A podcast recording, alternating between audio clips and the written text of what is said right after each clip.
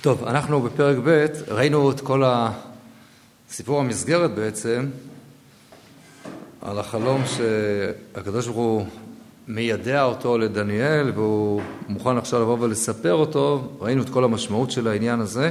עכשיו בואו נגיע לחלום עצמו. אז זה החלק האחרון של פרק ב', פשוט פסוק כ"ט, פרק ב', פסוק כ"ט. אנט מלכה רעיונך על משכבך, סליקו מעדילה ואחרי דנה, מגלה רזיה הודאך מדי לוי. אתה המלך על מחשבותיך על משכבך עלו, ומה יהיה אחרי, לאחר מכן, וגילו לך את הסוד, מה יהיה.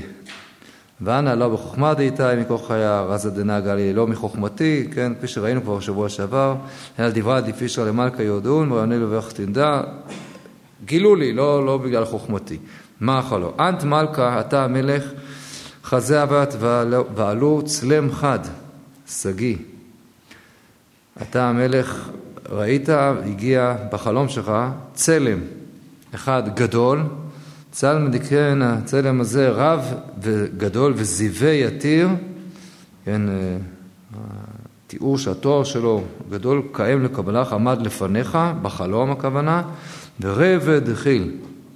הוא מראהו אה, מפחיד מאוד. הוא צל מהצלם הזה רשת ידהב תו, חדו ידרועוי דכסף מאוי וחרתא דנחש. הצלם הזה, ראשו היה מזהב טוב, הראש של הצלם הזה, החזה והזרועות שלו מכסף, המעיים והירכיים מנחושת, שקוי דפרזל, השוקיים שלו מברזל, רגלוי, הרגליים מנהון דפרזל, מאוד נחשף, והרגליים חלקם מברזל, חלקם מחספה, מחרס. חזרת עד התגזרת, ראית שנתגזרה אבן דילה וידיים, כאילו נגזרה כנראה מתוך איזה הר אבן שלא עשויה בידיים, כלומר אבן שלא נעשתה על ידי אה, על ידי בן אדם, בניגוד לכל המתכות הללו, הצלם הזה ככה נראה משהו שבני אדם עבדו על הדבר הזה, אז האבן הזאת שעכשיו פתאום הגיעה, אבן שלא נעשתה בידיים, כלומר אבן אלוקית כזאת, ומחץ לצלמה על רגלוי, דיפרזה וחספה בדגות אימון. בדקת אימון זאת, והיא מחתה את הצלם הזה על רגליו, שזה הבסיס שלו, שהוא מהברזל וה... אה, והחרס, והדקה אותם. אטום, בדין ועד דקו כחד הפרזל החספה נחש שקספה ודאבה, כן, אז כל, התפרקו והודקו כולם, כל השאר המתכות שהיו, מה שהיה עם ברזל, מכל הדברים שכאן, אה, שהיו. ואבו כאור מנדרי קיץ, כן, והתעופפו כמוץ ל... ב... ב... בקיץ, שדה, כן, בין אה, שיבולי הקיץ, הוא נשא עמון רוחה, נשא אותם הרוח, וכל הדר לא השתכח לאון, לא נמצאו כבר יותר בשום מקום, לא התפזר, הכל אה, עד דק, כל החלקים הללו שמזהב, מכסף, מנחושת, ברזל, הכל הכל בסוף עף לכל רוח. ואב נדים אחד לצלמה, והאבן הזאת שמחתה את הצלם, הבאת לטור רב ומילאת כל ההר, הפכה להר גבוה, הר גדול שמילאה את כל הארץ. דנא חלמה או פישרא נאמר קדם מלכה, זה החלום, עכשיו את פתרונו נאמר לפני המלך. זה היה החלום, עכשיו נגיד לך את הפתרון. אנט מלכה מלך מלכיה, מי שרוצה לצאת בזה ידי חובת אה, כן, ריבון בשבת, יכול עכשיו לכוון ולהשאיר קצת פחות בשבת. אתה המלך, מלך המלכים. דאלה שמיא שאלוהי השמיים, מלכות חוסטה ותוקפה ויקרא יעב לך, נתן לך מלכות חזקה, תקיפה וחשובה היא ניתנה לך. ובכל די דיירין בני נשה, כל מקום שדרים בני אנוש, בני אדם, חיבת ברא ועוף שמיא, את חיבה, חיות השדה ואת עופות השמיים יהב בידך, נתן בידך, והשלטך בחולהון, שליט אותך בחולון. אנטו רישא דידהבה, ראש הזהב של הצלם זה אתה. ובטרח אחריך, תקום מלכו אחרי, ארעה מנך, תקום אחר כך מלכות אחריך, נמוכה ממך, שפלה ממך, ומלכות ליטה אחרי דינך, שאחר כך תבוא מלכות שלישית מנחושת, די תשלט בכל הארץ, שגם היא תשלוט בכל הארץ. ומלכו רביעה, המלכות הרביעית, תהיה בה תקיפה כפרזלה. המלכות הרביעית שתקום תהיה חזקה כמו ברזל, כל קבל שהרי כמו שהפרזל מהדק וחשל קולה. וכפרזלה דמירה כל אילין תדיק ותרועה. כמו שברזל יכול לשבור ולפרק את הכל, ככה גם, גם היא תעשה, המלכות הרביעית. ודי חזי, חזית הרגלי באצבעתן, פה קצת יותר מפרט, מנהון חשף דפך ומנהון ברזל. יש שם ברגליים היו אצבעות, חלק מהם מחרס אה, דבחר, חרס של יוצרים, של קדרים, וחלק ברזל. למה זה ככה? כי מלכו פליגה תהווה, המלכות שם תתחלק קצת, מניצבתא דיפרזלה לאב הבא, כל קבל דחזה את הפרזלה מערב בחשף טינה. יש שם ברזל, שחלק מזה מעורב עם אה, אה, חרס שהוא מיתית, כלומר לא, לא משהו שכבר יצ... מעשה יוצר. ואצבעת רגליה מילון ברזל, מילון כסף, מקצת מלכות התאווה תקיפה ומיני התאווה תבירה. חלק מהאצבעות של הרגליים הם מברזל וחלק רק מחרס, כי חלק מהמלכות הזאת, כלומר היא תתחלק, חלק תהיה תקיפה יותר וחלק תהיה שבירה יותר, חלשה יותר. די חזת שראית פרזלה מערב בחשף טינה, מה שראית ברזל קצת שמעורב בחספה, בחרס שעשוי חרס של טיט, טינה, מתערבין להון בזרע אנש, היה שם, יש שם תערובת בין זרע האנשים, כנראה הכוונה לסוג של נישואי תערובת בין הקבוצות, בין קבוצות שונות, ולא לעוון דביקן דנאי דנא, אבל הם לא יהיו, להראות שהתחתנו אחד עם השני, אבל לא יהיו ממש מחוברים. זה עם זה, הכדיבר זה לא מתערב עם חספה, כמו שהברזל לא מתערב עם החרס. וביום מהון דמלכה יינון, בזמן, כשיגיע זמנם של המלכויות הללו, כנראה האחרונות, יקים אלה שמיא מלכו, יקים אל אלוקי השמיים מלכות. די לעלמין לא תתחבל, שלעולם לא תיפול, ומלכותה לעם אחרן. לה תשתביק, והמלכות לא תעבור אחר כך עוד לעם אחר, תדיק ותסף כל אילין מלכבתה, והיא תקום לעלמה. היא תדוק ותכה בכל שאר המלכויות, והיא עצמה תישאר לעולם. כל קבל דחזת דמיתורא התגזרת אבן דילה בידיים, ודקת פרזלה נחש יחס פקסה ודאבה. כלומר, זה מה שראית שהאבן הזאת שיצאה מה, מה, מההר, שנגזרה משם, האבן הזאת שלא עשויה בידיים, אבן אלוקית, והיא מהדקת את כל סוגי המתכות שראית מלמטה למעלה הוא עובר ברזל, נחושת, זה כספל דאבה, כל אלה. אלא הרב הודה למלכה, האל הגדול הודיע למלך, מה דלה ואחרי דנה, מה יקרה לה אחר כך, לאחר מכן ויציב חלמה ומהימן פשרי. ונכון החלום ונאמן פתרונו. אז זה החלום והפתרון שמוסר דניאל. בגדול, שהוא צלם כזה גדול, שעשוי ממתכות שונות, כפי שראינו, הראש מזהב, זהב טוב, ואחר כך הידיים, הזרועות והמעיים, הירכיים, הרגליים, מחולקים לאצבעות שונות, והאבן שמגיעה איכשהו ובסוף שוברת את הכל, והיא הופכת בעצמה להיות הר גדול שנשאר לעולם. טוב, ואלו המלכויות שיהיו, ובסוף תגיע מלכות ישראל ותזכה להישאר לעד.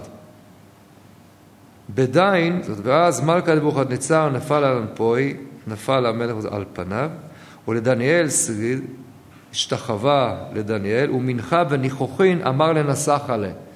כן, רצה לנסח לו מנחה וניחוחין, זאת אומרת, אני מקווה שהוא לא שפך עליו גם שמן ו...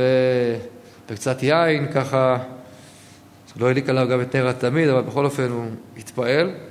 ענה המלכה לדניאל ואמר, מנקשות האמת היא שדיע לא יכון, הוא אלוהה אלוהין ומראה מלכין וגלי רזין האל שכם הוא אלוהי האלוהים, אדון המלכים, מגלי הסודות דיחלט למיגלי רזה דן, שיכול היה, יכלת למיגלי רזה דנה, שיכולת בעקבות זאת לגלות את הסוד הזה. עדיין מלכה לדניאל רבי, ואז המלך דניאל אה, הגדיל, לא הגדיל את כבודו, ומתנן רב, הייתה לו תפקיד חשוב, ומתנן, מתנן רב רבן סגיאן יבלה, מתנות רבות וגדולות נתן לי, והושלתה על כל מדינת בבל, השליט אותו על כל מדינת בבל, ורב סגנין על כל חכמי בבל, ושר שליט על כל חכמי בבל. ודניאל באמין מלכה, דניאל כבר ביקש מן המלך, אומני על אביד את מדינת בבל, שישימו על אה, תפקיד חשוב במדינת בבל, לשדרך משח ועבד נגו, שגם את שלושת החברים שלו, את שדרך משח ועבד נגו, חליה מישאל ועזריה, ודניאל ביתרה מלכה, ודניאל בשער המלך. טוב, זה הסיפור וזה, וזה החלום, וההתפעלות הגדולה פה של נבוכדנצר. טוב, אז יש פה כמובן אה, לא מעט דברים לנסות לראות ולבדוק בסיפור הזה, וכמובן אולי מה שנראה פה הכי מעניין זה מה זה בדיוק ארבעת המלכויות הללו, ומי הם ואיך הם ומתי כל זה אמור לקרות, אז את זה כרגע אני מנוע מלגלות לכם, את הקץ הזה, אבל לאט לאט, אבל אה, עם זה עוד נחכה קצת. נדבר על משהו שעוד אה, עוד לפני כן. וזה על כל הסיפור הזה של החלום, הצורה הזאת שבה זה מגיע, וההתפעלות הגדולה אה, של נבוכדנצר מדניאל, היכולת שלו לפתור את החלום. שוב, אנחנו חוזרים על מה שכבר אמרנו יותר מפעם אחת, כמובן מה שברקע כאן עומד בצורה מאוד בולטת זה הסיפור המקביל מאוד של חלומות יוסף, כמובן לפני פרעה עם הדמיון הגדול. אה, וכבר שאלנו בעצם, עמדנו חלקית, צריך להרחיב את זה קצת יותר, אה, מתוך ההקשר, מתוך הדמיון, והשווינו עוד כמה וכמה דברים לעניין הזה, על אה, נקודת ההפרש הגדולה, והיא שפרעה ידע, זכר את חלומו, ורק את פתרונו לא ידע, ואילו נבוכדנצר לא ידע לא את החלום ולא את פתרונו. מה פשר הדבר הזה? אז ננסה קצת לגעת בכל העניין הזה, ונעשה את זה, באמת נתחיל באמת דווקא דרך אה, פתרון החלומות של יוסף. הוא חלומות, בתנ"ך זה נושא מעניין, מורכב מאוד. אה, יש סוגים שונים של חלומות. יש חלומות שהם פשוט אה, דיבור ישיר. ואבוא אלוקים אל לבן הארמי בחלום הלילה. ויאמר לו, הישמע לך לדבר עם יעקב, טוב והדרע. אז פה לא, הוא לא ראה בחלומו ככה כל מיני דברים, כל מיני משלים. קיבל הוראה אחת, אה, כן, חדה וברורה. ויאמר אלוקי לאבימלך בחלום עליי, לך מת על האישה אשר לקחת, והיא בעולת בעל. אז זה סוג של חלום ש... זהו, מי שזוכה לחלום הזה, מקבל מסר ישיר, אין מה לדון בו, אין מה להתווכח עליו, פשוט צריך רק לדון האם, אה, האם הוא חושב שזה אמיתי או שזה לא אמיתי, אבל טוב. אה, אחד הדברים שכותב הרמב"ם, זה קשור, דבר שקשור לפרשת השבוע שלנו, פרשת אה, העקדה, פרשת וירא, זה שאחד הדברים שפרשת העקדה באה ללמד, ככה הרמב"ם כותב במורה נבוכים, זה על uh, עוצמת הידיעה והבירור שיש לנביא כשהוא מקבל נבואה.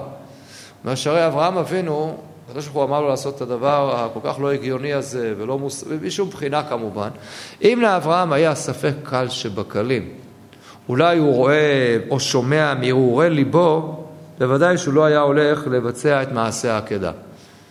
זה שאברהם הלך, בין היתר אומר הרמב"ם, זה בא לבטא כמה כשמגיע מסר אלוקי שכזה, כמה זה ברור. עכשיו, האם חלום זה בדיוק אותו דבר?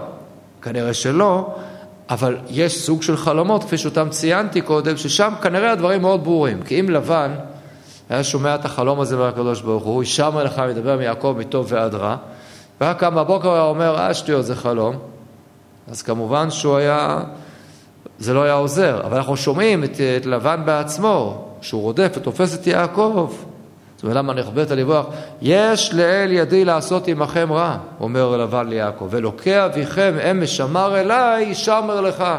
כלומר, אנחנו מבינים כמה לבן הבין שזה רציני ולא העז אפילו לנסות להמרות את זה, כנ"ל הפחד שתפס את אבימלך. אז זה סוג של...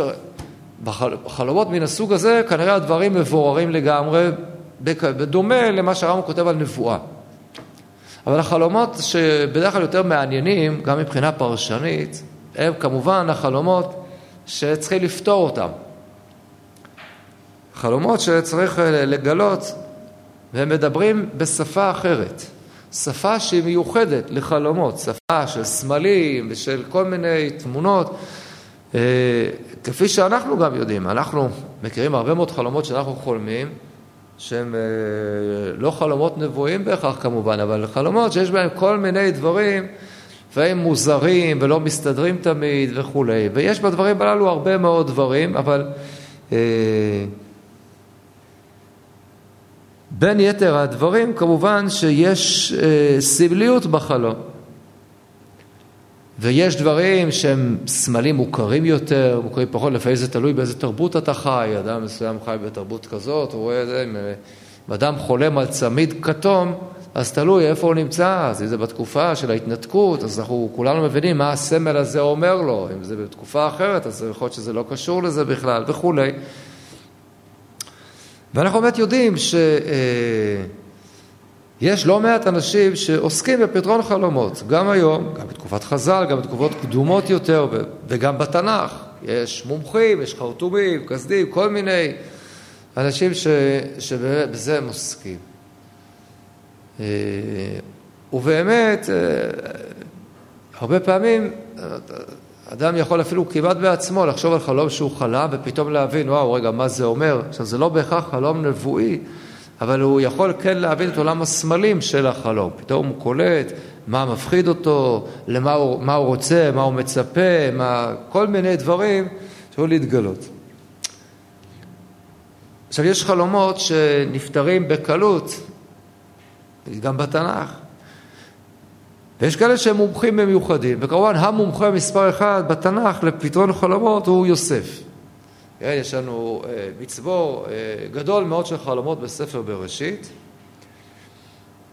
וחלומות מחלומות שונים, אבל החלומות היותר חידתיים, שם אנחנו מוצאים את יוסף בגדולתו. אז יש חלומות שיוסף חולם, והחלום הוא אה, חלום של סמלים, אבל לכולם ברור, ברור הפתרון. יוסף חולם את חלום האלומות, אז האלומות משתחוות, זה כאילו דבר לא הגיוני, איך האלומות משתחוות, אבל מיד האחים פותרים. Yeah. כן. מה המשול תמשול בהם, מה המשול תמשול בהם, מה לא תמלוך עליהם, המשול תמשול בנו, מה, מה, מה, מה אתה חושב לך? הוא לא אמר את זה, אבל האחים שלו הבינו את החלום. בחלום השני, השמש והירח, חסר כוכבים, אז גוערים בו, בוא נבוא אני ועמך ואחיך להשתחוות לך, הוא חלם על כוכבים. אבל הם מיד מבינים, לא קשה לעלות על זה, לכאורה, על מה מדובר. טוב, אלה חלומות קלים לפתרון, אבל בהמשך הנה מתגלים חלומות שבהם באמת אנחנו לא יודעים לפתור. לא יודעים לפתור, ושם יוסף באמת מתגלה כיוסף פותר חלומות, איש אשר רוח בו. באמת חלומות שמאוד מאוד קשה לפתור אותם. בואו נבדוק את זה. אז הוא פותר את החלומות של שר האופים ושר המשקים. בואו ניקח רגע את החלום של שר המשקים. זה באמת חלום מורכב ומסובך מאוד. בואו נאמר את החלום הזה בקיצור נמרץ. מה רואה כאן שר המשקים בחלומו? הנה בחלומי של הסרגים וגפן, נגיד את זה בעברית פשוטה. שר המשקים לוקח אשכולות של ענבים, סוחט אותם ליין לתוך הגביע של פרעה, ומגיש את זה, את הגביע לפרעה. אומר לו יוסף, תקשיב מה הפתרון של החלום. אתה תיקח ענבים, תסחט יין לתוך הגביע ותגיש לפרעה. אומר שר המשקיעים, זה היה מהר מדי, לאט לאט לא הבנתי, לא הבנתי, זה, זה, זה, זה, עוד פעם, עוד פעם, לא, לא הבנתי, מה זה קשור? אני חלמתי שאני אקח ענבים מסחט אותם לתוך הגביע ואתן לפרעה, אתה אומר לי שהפתרון הוא שאני אקח ענבים מסחט, אתן לגביע ואתן לפרעה, זה אותה גימטריה ממש, כאילו, זה, וואו, איך, איך, איך יוסף עלה על זה? כאילו, אף אחד לא היה עולה על זה. מה, מה הקשר בין שני הדברים האלה? באמת זה לא קשור. הוא חלם שהוא לוקח ענבים וסוחט, נותן לפרעה. מה זה קשור לפתרון שהוא יצטרך את הענבים לשרוד ולתת לפרעה? טוב, מישהו כאן עושה צחוק מאיתנו? משהו פה לא יכול להיות. מה, מה ההתפעלות הגדולה? מה קרה? מה, מי, מי לא מבין את הדבר הזה? זה לא, זה, זה, זה לא סמלי אפילו, זה ממש. מאוד מוזר, אתה יודע שהוא אולי החלום של שר האופים יותר קשה להבנה. יותר קשה להבנה. האמת שממש לא. ממש לא. קודם כל, בלי להבין יותר מדי. כן, אה, האם זה חלום טוב או חלום רע? אז זה ברור לכולם שזה חלום רע. יש שם מסלי חורים, כל מאפה פרעה, כל מיני עוגות ודברי מאפה שצריכים להגיע לפרעה, אז זה לא מגיע לפרעה, כי העוף אוכל אותם מעל לראשו. היה אמור, הוא היה אמור להביא את זה לפרעה, והוא לא הביא את זה לפרעה, אלא העוף אכל את זה. עכשיו תבין לי, מה יקרה אם עכשיו פרעה יבוא ויגיד, בורא מיני מזונות, אה, הפסק, הפסק. אה, אז אה, לכן גם פרעה עושה לו הפסק, פסיק רשע, ולא ימות. אבל יותר מזה, המושג הזה שהעוף אוכל לו מעל הראש, בתנ"ך זה מאוד מובן מה מדובר. אם הייתי אומר, נגיד, שם את החלום הזה במושגים של היום, אז שר האופה הולך ופתאום הוא רואה, הוא רואה עמוד עם חבל תלייה והוא שומע רעש של תופים ככה, זה עם... אה, זה, אה, האם מישהו יכול לנחש על מה מדובר? ככה, כן? וברקע הוא שומע אל מלא רחמים. כן. התיאור הזה של העוף אוכל את נבלתך, זה, זה תיאור בתנ"ך של אדם תלוי, שנשאר תלוי והעוף אוכל את נבלתו. מופיע בהרבה הזדמנויות, יושב עם, כן, נותנת את נבלת פגר פלישתי לעוף השמיים, לחת הארץ, מופיע בכמה וכמה מקומות. לא כל כך קשה לעמוד על זה, בוודאי ובוודאי כאשר זה עומד הרי בניגוד כל כך בולט לחלום של שר המשקים. שניהם חולמים על, על, על בדיוק על התפקיד שלהם, ושר המשקים חולם איך שהוא חוזר על התפקיד, מתפקד כמו שצריך, ושר האופים חולם שהוא לא מצליח לתפקד כמו שצריך. וזה רע מאוד. אבל שניהם לא יודעים, לא יודעים את הפתרון. והם זה ככה, ופניהם זועפים, ו... זה נשמע מאוד מאוד מוזר. אז הם היו אנשים רציניים, אנשים חכמים, לא אנשים טיפשים. שר האופים, שר הטבחים, זאת אנשים עם... עם עוצמה גדולה במצרים. צריכים להבין ששר המשקים ושר העובד זה אנשים ש... אה, הרי אם יש ניסיון התנגשות במלך, לרוב זה לא יהיה. אה, באיזה יריות דווקא, אלא ההתנגשות הכי נוחה זה על ידי שמנסים להרעיל את המלך. ולכן שר המשקים ושר האופים זה זאת מהאנשים הכי הכי הכי קרובים אליו.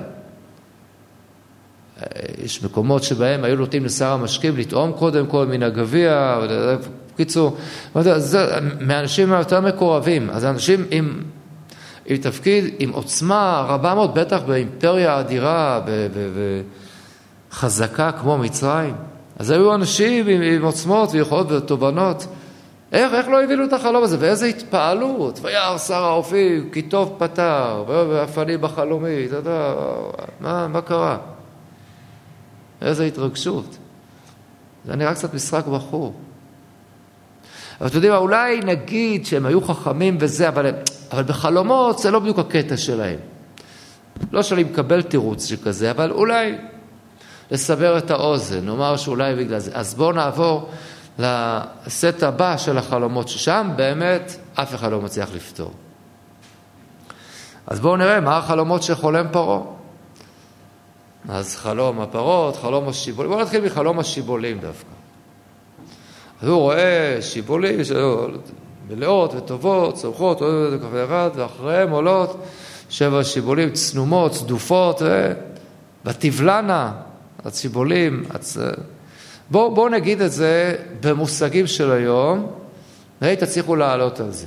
והנה בחלומי סופר, מלא, כל המדפים מלאים, אוכל ככה, ממש, אה, שפע וזה. ופתאום הכל, הכל, הכל נעלם. נשארה, נשארת איזו חבילה של קרקרים עם פג תוקף מלאות בעובש, ככה הם בלעו את הכל. האם מישהו יכול לנחש על מה מדבר החלום הזה? בהתחלה יש הרבה מאוד אוכל, ואחר כך אין אוכל. תנסו להתרכז, לא, זה לא קשור לשר המשקים. מה יותר מובן מזה? אומר יוסף, בהתחלה יהיה אוכל, אחר כך לא יהיה אוכל. עוד פעם, עוד פעם, לאט לאט, עוד, לאט, לאט. עכשיו, שם יש שם כבר חבר'ה חרטומים, על זה הם מקבלים משכורת. מה, מה פשר הדבר הזה? זה באמת מוזר ביותר. מה, זה לא מובן? מה, מה זה חלום הפרות? אותו דבר בדיוק. זה לא חלום של גן חיות. עולות מן היאור, פרות, מלאות, שפע, בשר, בשר טוב וכו'. ופתאום אה, זה הכל נבלע על ידי משהו כזה של עור ועצמות, אין אוכל, אין מה לאכול, זה אותו דבר בדיוק. כל, היה שפע כזה של אוכל טוב, רק נשאר משהו ככה באמת שאין מה לאכול. כל כך קשה לעלות על זה. זה לא יאומן. חז"ל היו ערים לדבר הזה. רואים חז"ל, זה לא שהחרטומים לא אה, הציעו הצעות, הציעו הצעות, אלא שלא נתקבלו באוזניו של פרעה. למה? איך דייקו את זה חז"ל? כי כתוב, ופוטר אין אותם לפרעה. המילה לפרעה מיותרת. אז מה הכוונה? פוטר היו, אבל לא לפרעה. באוזני פרעה זה לא התקבל. למה? הוא איזה, שבע מדינות אתה כובש, שבע מדינות אתה מפסיד. שבע בנות אתה מוליד, שבע בנות אתה קובר. נו, מה הפלא שזה לא יתקבל באוזניו של פרעה? אגב, אני במקום פרעה הייתי נעלב. אני אספר להם, חלמתי על שבע פרות, אמרו לו, כן, זה הבנות שלך. אני מתאר לעצמי שעוד היה מקום קצת ליד שר האופים. למה ככה, מה, מה זה הדבר הזה? מה פשר העניין הזה? מה החז"ל רוצים להגיד בזה?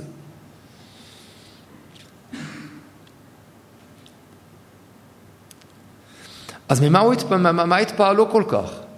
אז יש בינינו מפרשים שעומדים על הדבר הזה, כן, על הקושי הזה, ואומרים, לא, ההתפעלות של פרעה מיוסף לא הייתה מזה שהוא ידע לפתור את החלום, אלא מההצעה שהוא הציע. וזה באמת נכון לכאורה בפסוקים, כי מיד אחרי שהוא פותר, אז יוסף אומר, ודאי יראה פרעה, איש ארוך וחכם, יפקד, ארץ מצרים וכולי וכולי, ואז באה ההתפעלות, אחרי הודיעך אלוקים את זאת, אין נבון וחכם כמוך. אז למרות שאומרים את זה, גם את זה מאוד מאוד קשה לקבל. מה אתם אומרים? אולי נשאל אם מישהו מוכן לחשוב על רעיון יצירתי, נגיד שהוא לא מכיר צבע בראשית, האם הוא יכול לחשוב לבד? אומרים לך שעכשיו יהיו כמה שנים טובות עם הרבה מאוד אוכל, ואחר כך לא יהיה אוכל. האם מישהו יודע מה כדאי לעשות? אולי לשלוח את הילדים לחוג פסנתר. לא, לא נראה שזה עוזר כל כך. מישהו שזה רעיון יותר יצירתי, וכל החרטומים חושבים, חושבים, אין פתרון. ואז אומר יוסף, כשיש הרבה אוכל נחסוך. ואז אולי יישאר לזה. אה, מדהים, מדהים. הוא יבוא, איך חשבת על זה, אומר פרעה? וואו, אין נבון וחכם כמוך. כאילו, הופה, לאסוף, כן? ולשמור שאף אחד לא ייגע, אף אחד לא ייגע. ענק. טוב, אנחנו מבינים שיש פה איזושהי בעיה בהבנה. לא זה מה שכנראה באמת אה, תפס כל כך את פרעה. שמעתי לפני הרבה שנים, כיוון מהרב מדן, אחר כך הוא אומר פה משהו בדניאל, בדניאל יסביר קצת אחרת. אבל לגבי יוסף זאת הנקודה מאוד מאוד נכונה ומדויקת מאוד. החרטומים הבינו מצוין את החלום. מי לא מבין את החלום? קל מאוד מאוד להבין את החלום. בואו נחזור, נלך אולי בסדר יותר, בסדר כרונו, נלך רגע לחזור לשר האופים ושר המשקים. שר האופים ושר המשקים, אין יותר קל מאשר להבין את החלום שלהם. פשוט מכל פשוט, לא כך מסובך. אבל לא רק זה, אלא שהחלום של כל אחד מהם הוא שיא הטבעי, כל כך מובן. תארו לעצמכם, הם נמצאים עכשיו אצל אה, אה, בית שר הטבחים, הם נמצאים במעצ... במאסר, כלומר מעצר לפני משפט. הנה, עוד מעט הגיע יום הולדת פרעה, יש משפט, ואז הוא מחליט מי לכאן ומי לכאן. הוא יכול להוציא אותם להורג, הוא יכול להחזיר אותם. באיזה לחץ הם נמצאים? אז ברור ש... אדם שקיבל גזר דין מוות ושמים אותו עכשיו בכלא לעוד איזה, עוד חמישה ימים מוציאים אותך להורג. על מה הוא חולם בלילה? לא צריך להיות איזה גאון גדול בשביל לנחש את זה. זה ברור שהוא חולם. לילה אחד הוא חולם שהוא קיבל חנינה, לילה אחד הוא, קיבל, הוא חולם איך שתולים אותו והחוט נקרע. אז אומרים לו, פה זה לא המערב הפרוע, זה לא עוזר, עושים עוד פעם, זה לא, רק בסרטים, כל מיני, לא יודע מה. זה הכי נורמלי שבעולם. אז שר המשקים חולם שהוא חוזר למלכותו, ושר האופים בבעתה חולם שזה ייגרם מהר מאוד. אבל אין להם מושג האם זה הרהורי ליבם או יש פה משהו אמיתי. הם לא איזה נביאים. אבל הקדוש ברוך הוא גרם לכך ש, שככה הם, הם קמים, זעופים, וזה לא נותן להם מנוח. ואין להם מושג, והם משתגעים מהדבר הזה, וזה זה, זה, זה מטריף אותם, בניגוד לחלום רגיל. זו הייתה התערבות אלוקית. מה שהם ראו אצל יוסף, ראו את ההתנהלות של יוסף, ההתנהלות הלכאורה מאוד לא הגיונית. יוסף נכנס ורואה אותם זועפים. את תשתוק עכשיו, אל תגיד כלום. זה מסוכן. האנשים האלה יש להם כוח אדיר. יכול להיות שפה יחזיר אותם חזרה לתפקידם, ואז לא כדאי לו להתנהג אליהם יפה. אתם יודעים מי הראשון שקולט את זה? שר בית הסוהר, שר, שר הטבחים, שאצלם הם... מה עושה שר הטבחים? שם אותם כנראה בתנאים מאוד נוחים.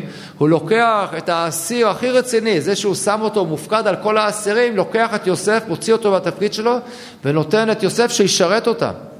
כי שר הטבחים גם יודע, כדאי לשמור על קשר טוב עם שני החבר'ה האלה, כי אם יחזרו למלכותם ואחר כך יכעסו עליי, אז זה ייגמר לא טוב. אז זה אנשים עם הרבה כוח. יוסף נכנס, רואה שהם עצבנים, אז אל תגיד כלום עכשיו, תשתוק. למה פניכם זועפים? אה, חלום חלמנו. ספרו נא לי, אה, זה ילד סקרן, מה, מה, מה אתה עושה? מה אתה עושה?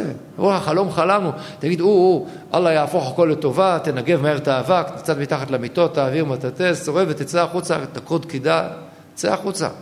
או, ספרו נא לי. מה, מה אתה עושה? אז הם מספרים לו. ומספר לו שר המשקים. עכשיו תשמעו טוב. יש פרט אחד בחלום שהוא לא מובן, לא ברור. יש להם בגפן שלושה שריגים. מה זה שלושה שריגים? אז זה מפרש את זה על זמן, וגם אם זה על זמן, כמה זמן? שלושה שריגים זה שלושה ימים, אולי שלושה שבועות, שלושה חודשים, שלוש שנים, איך אפשר לדעת? זה לא ברור בכלל. בא יוסף ואומר, שלושת השרים, שלושת ימים המה. בעוד שלושת ימים יישא פרעה את ראשך ושפך על קניך. איזה ביטחון. איזה ביטחון. יותר מזה, מה אומר לו? אה, תקשיב, אתה מגיע לפרעה. אה, כי אם זכרתני, הזכרתני איתך, תקשיב, אני גונב גונבתי מארץ העברים, וגם פה לא עשיתי מאומה, שמו אותי בבור הזה, תעשה לי טובה. קח, זה המספר פלאפון, תשאיר אותה, תגיד לי על זה. וואו, שר המשקים ושר האופים בהלם. הם רואים, איזה ביטחון. את הביטחון הזה לא היה להם, ועוד שלושת ימים. תארו לעצמכם שאחרי שלושה ימים לא היה קורה כלום, אף אחד לא היה דופק, לא היה קורה כלום. אתם מבינים בדיוק מה שר המשקים היה סוחט במקום את הענבים, את הראש של מי? ביטחון מדהים. מאיפה הוא יודע? הוא יודע בבירור. ניקח, והיה שר האופים כי טוב פתר. כן, מי שחושב שאין ציניות בתנ"ך, אז פה יש. אז הוא פותר לשר האופים. איך הוא אמר לשר המשקים? בעוד שלושת ימים, שלושת, שלושת ימים, בעוד שלושת ימים יישא פרעה את ראשך ושפך על קניך. ועכשיו הוא פונה לשר האופים, גם שם, מה זה שלושה סלי חורים ושלושת ימים הלמה. או, זה נשמע לו התחלה טובה. בעוד שלושת ימים, כן, יישא פרעה את ראשך, איזה חיוב? מעליך. טוויסט בעלילה. כן. עד עכשיו הכל היה אותו דבר, גזירה שווה, ועכשיו זה גזירה שווה, כן? טוב. אתם מבינים ששר האופים לא ישן שלושת הימים הבאים? מרוב לחץ, כל שנייה הוא קם בחרדה בלילה, בודק עליך, מעליך, עליך או מעליך. תדמיינו לעצמכם שלא היה קורה כלום. היה, היה יכול למות משבץ, הוא היה הורג את יוסף. זה מה שהם ראו כאן, זה ביטחון מדהים. נחזור לחלומות של פרעה. ברור שהחרטומים הבינו על מה החלום. מה השאלה? אז מה אם פרעה חולם על זה? פרעה, זה, זה החלום הכי טבעי שהוא יחלום. הם הבינו אותו מצוין. בואו ניקח, אני יודע, דוגמה שאוהב לתת בעידן הזה. בואו תראו, כולכם יודעים. בואו נכניס אתכם לחלום של שר האוצר במדינת ישראל. והחלום חלום. כחלון חולם חלון. וחלומו שק כסף גדול. ובתחתית השק, מה? מה? איך, איך, איך פתרתם את זה עוד כבר? בלי שאתם יודעים את החלום. ברור שעל זה הוא חולם. ברור. על זה הוא חולם. זה, זה, פרעה מלך מצרים, הוא אחראי לכלכלה ולפרנסה של כל ארץ מצרים. ארץ מצרים היא מקום אדיר מרחבים, שרובו הגדול מקום מדברי. יש את הנילוס, שהוא זה שהרצועה הצרה לאורך הנילוס, שם מקום המחיה של ארץ מצרים. תראו לכם קורה משהו לנילוס. זהו, כולם מתים שם ברעב. אין כלום. אין שם נמטר השמיים תשתה מים, זה הכל תלוי בדבר הזה, ופרעה כאחראי לאימפריה הגדולה הזאת, זה, זה מלחיץ אותו. ומדי פעם היו כנראה, היו שנות בצורת, היו, היו, היו דברים כאלה. אנחנו קוראים בספר בראשית, הרעב שהיה בארץ, אז בארץ מצרים לפעמים כן יש, לפעמים אין. מה, אין דברים כאלה? באיזה, באיזה אסונות קורים? שמתחילים נדידות עמים כשיש, כל מיני, פשיטה של הרבה, כל מיני מכות טבע שכאלה. ועל זה הוא חולם, זה הכי נורמלי שבעולם. הבעיה היא שהפעם פרעה קם. במצב רוח אחר, וטיפה עם רוחו. הקדוש ברוך הוא עורר את רוחו של פרעה שהפעם הוא לא יהיה רגוע. והוא משגע את החרטומים שלו, תספרו לי מה זה, אני רוצה לדעת מה זה... אז הם מסתבכים, מה הם יגידו? לא, תגידו לי מה עומד לקרות. סתם לפתור את החלום, להגיד, אין להם שום בעיה, הם היו מקצוענים. זאת לא הייתה בעיה קשה כפי שתיארנו. הבעיה היא שהפרעה הפעם משתגע, והוא אומר להם, תגידו לי, אז מה עומד לקרות? מה זה אומר בפועל? את זה החרטומים לא מעזים להגיד, אין להם מושג אם זה אמת נכון או רק מהרהורי ליבו. רואי חז"ל רוצה לשקר, ירחיק עדותו, זה מה שרואי חז"ל. הוא שבע מדינות אתה מנצח, שבע, אה, עד שזה יקרה, עד שהמלחמה, ועוד אה, שבע בנות אתה מוליד. טוב, אחרי שנה אשתו יולדת לו בת אחת. אמרתם שבע, חכה, לאט לאט, פרה פרה, אה, יש את זה, לא צריך לרוץ. כן. אחרי שנה עוד, אמרנו, רגע, בסוף, שבע בנות נולדו לו באמת, אחרי כמה שנים בשעה טובה ומוצלחת. בשנה השמינית באמת, מתה הראשונה אפילו, הולך להם. אמרתם שימותו שבע, חכה, ימותו, אל תדאג, ימותו כולם, אל תדאג. החרטומים מקווים להרוויח זמן. עד אז פרעה כבר, שהוא ייפול, או שהוא ישכח, או שעלה, לא, לא, לא יודע, הוא משגע אותנו. או שהוא יתפכח ויבין שזה היה איזה משהו ילדותי וטיפשי לדרוש דבר כזה. אז ככה אנחנו מוציאים אותו, כאילו, יוצאים אותו, זה, זה מה שמנסים. ומה שהם רואים פה את יוסף, רואים משהו מדהים. איזה ביטחון. לא הפתרון של החלום, ולא ההצעה שהוא מציע לחסוך. זה כל ילד יכול לעשות לבד. אלא הביטחון שזה עומד לקרות עכשיו. עכשיו תעשה. ועל ישנות החלום אל פרעה פעמיים, כי נכון הדבר עם האלוקי, הוא אומר האלוקים לעשותו. ועתה יראה פרעה השתברות וחכם ויעשרים על ידי הפקד, עכשיו, עכשיו, עכשיו תתחיל. מסתכלים שם כולם ולא מאמינים. הרי מהר מאוד היה אפשר לברר אם זה לא היה נכון. שהשנה הזאת עכשיו לא תהיה שנה מוצלחת, זאת תהיה שנה בינונית. זה הסוף של יוסף, אין שום ספק.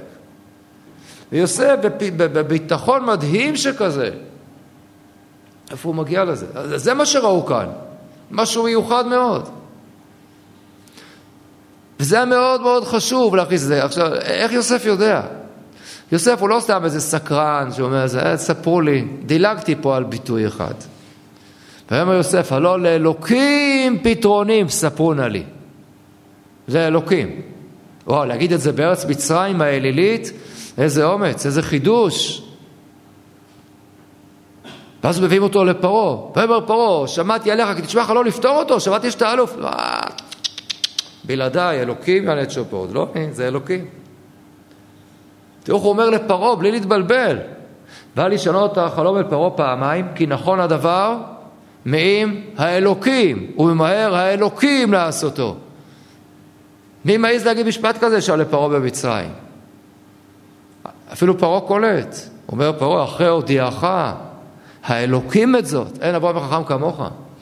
זה היה מאוד מאוד משמעותי להתחיל לדעת. בחסידות אומרים שיוסף אומר, שהוא שולח, אומר, שמני אלוקים אדון לכל ארץ מצרים, שמתי את אלוקים כבר לאדון בארץ מצרים. כן, התחלתי להכניס את אלוקים לארץ מצרים. כולנו מבינים שזה הכנה לקראת פרעה שיבוא יותר מאוחר ויגיד, לא ידעתי את השם וגם את ישראל לא השלח, אה, בזאת תדע כי אני השם. זה, כאן, זה היה אחד הדברים המשמעותיים והחשובים כל כך בארץ מצרים, בחלומות הללו של יוסף, שיוסף פותר. מה מיוחד פה בחלום של, של נבוכדנצר? נראה שהחלום עצמו די קל להבנה. די קל להבנה. הוא חולם, יש מישהו מראש זהב, איזה מין מה, צלם גדול כזה, ואחריו, יורד אחריו, אחריו, אחריו, הולך בסדר, יורד. לא קשה לנחש. גם לא קשה לנחש, וזה לא משנה בכלל עכשיו, האם זה חזון נבואי, או שזה סתם מהרהורי ליבו של נבוכדנצר. מה זה חשוב? את החלום אפשר לפתור לו בקלות. ואין ספק שהחרטומים והכסדים וכל החבר'ה האשפים שהיו שם היו פותרים את זה בקלות. ואין שום בעיה לפתור את זה לנבוכדנצר. כי אין להם שום מחויבות. אין שם שום לחץ של זמנים, אין איזה אקדח שמכוון לרקה. מספרים לו, תשמע, אני, מה שהחלום הזה אומר, מה יהיה אחריך? אתה, קודם כל משבחים אותו, אתה ראש הזהב, אחריך, מתי? עוד 200 שנה, 300 שנה, עוד אלף שנה, ואין, אין לחץ. תקום מלכות יותר, ועוד קטנה, ועוד קטנה. זה, זה אפילו, נבוכדנצר יכול אפילו להתפאר ולהגיד, פשש, אני הייתי השיא, ואחריי כל מיני כאלה יכול לפתור את זה בקלות. אבל חשוב כאן מאוד מאוד מאוד שגם נבוכדנצר ידע שיש כאן משהו אלוקי. אז אצל פרעה בקלות ניתן היה לגלות שזה משהו אלוקי. כי הנה צ'יק צ'אק ראו שזה מתחיל להתקיים. אבל אצל נבוכדנצר זה, זה לא בהכרח קורה צ'יק צ'אק. ומאוד מאוד חשוב ומשמעותי, כבר קצת הזכרנו את זה. של נבוכדנצר, מלך המלכים, כפי שהוא מוגדר, גדול מלכי התנ"ך, האימפריה הכי גדולה שהייתה בתקופת התנ"ך. יכיר וידע מי באמת מלך מלכי המלכים. ולכן לדעתי זה אולי ההבדל היסודי ביותר, שכאן לא יכול היה נבוכדנצר לזכור את החלום, מכיוון שאם הוא היה מספר אותו לחרטומים, היו פותרים אותו בלי שום בעיה. בלי שום בעיה, בלי שהם יודעים אם זה יקרה או לא יקרה. אף אחד לא יכול לדעת. ויש פה צורך שהתגובה של נבוכדנצר, כפי שהיא באה לידי ביטוי פה בסוף, שהוא עושה, הקידוש השם הגדול שהוא עושה בעל כורחו, זה מה שכאן, מה שחשוב להגיע אליו. לצורך הדבר הזה אפשר להגיע רק בצורה אחת. יש רק דבר אחד שגורם להתפעלות המדהימה של נבוכדנצר. זה מה שמודגש שוב ושוב ושוב. שבא דניאל ומספר לו לפרטי פרטים את החלום, ונבוכדנצר נזכר, אכן, אכן, כן, כן, זה, וואו, וואו, וואו, זה, זה בדיוק מה שראיתי. את זה אף אחד לא יכול לעשות. זה מה שראינו, מה שהפסוקים מעריכים, אפילו בחצי ציניות. לראות את החרטומים ממש בוכים ומתחננים, איתו, רק תספר את החלום, אנחנו לא יכולים ככה, תספר את החלום, אין ליתא עינה של יבשתא. שאף אחד בעולם לא יכול לפתור דבר כזה. אחרי שכולם הודו שאף אחד לא יכול לפתור דבר כזה. כי לא להכיר את החלום ולהגיע לחלום ולפתרון, זה כבר דבר שלא ניתן לעשות, תהיה חרטום כמה שלא תהיה, לא יעזור. לכן פה באמת היה צריך, לפחות מהבחינה הזאת, כאן בהבדל, כאן נבוכנצר היה חייב לשכוח את החלום, בכדי להכיר בכך שדניאל בשם השם אלוקי ישראל, כמו שאומר יוסף, זה לא אני, זה אלוקים. בשביל להגיע להבנה הזאת, היה חייב נבוכנצר גם לשכוח את החלום, ודניאל הוא זה שפותר את החלום, זה לכן מה שהוא אומר לו בסוף. ויציב חלמה ומהימן פישרי. יציב החלום, זה החלום בדיוק שחלמת, ונכון גם פתרונו. רק השילוב הזה מביא את נבוכדנצר למבוקש כאן, לכך שהוא מכיר במלכות השם אלוקי ישראל שהוא מלך אמת. יש עוד סיבות נוספות, אבל בינתיים בזה נסתפק להיום.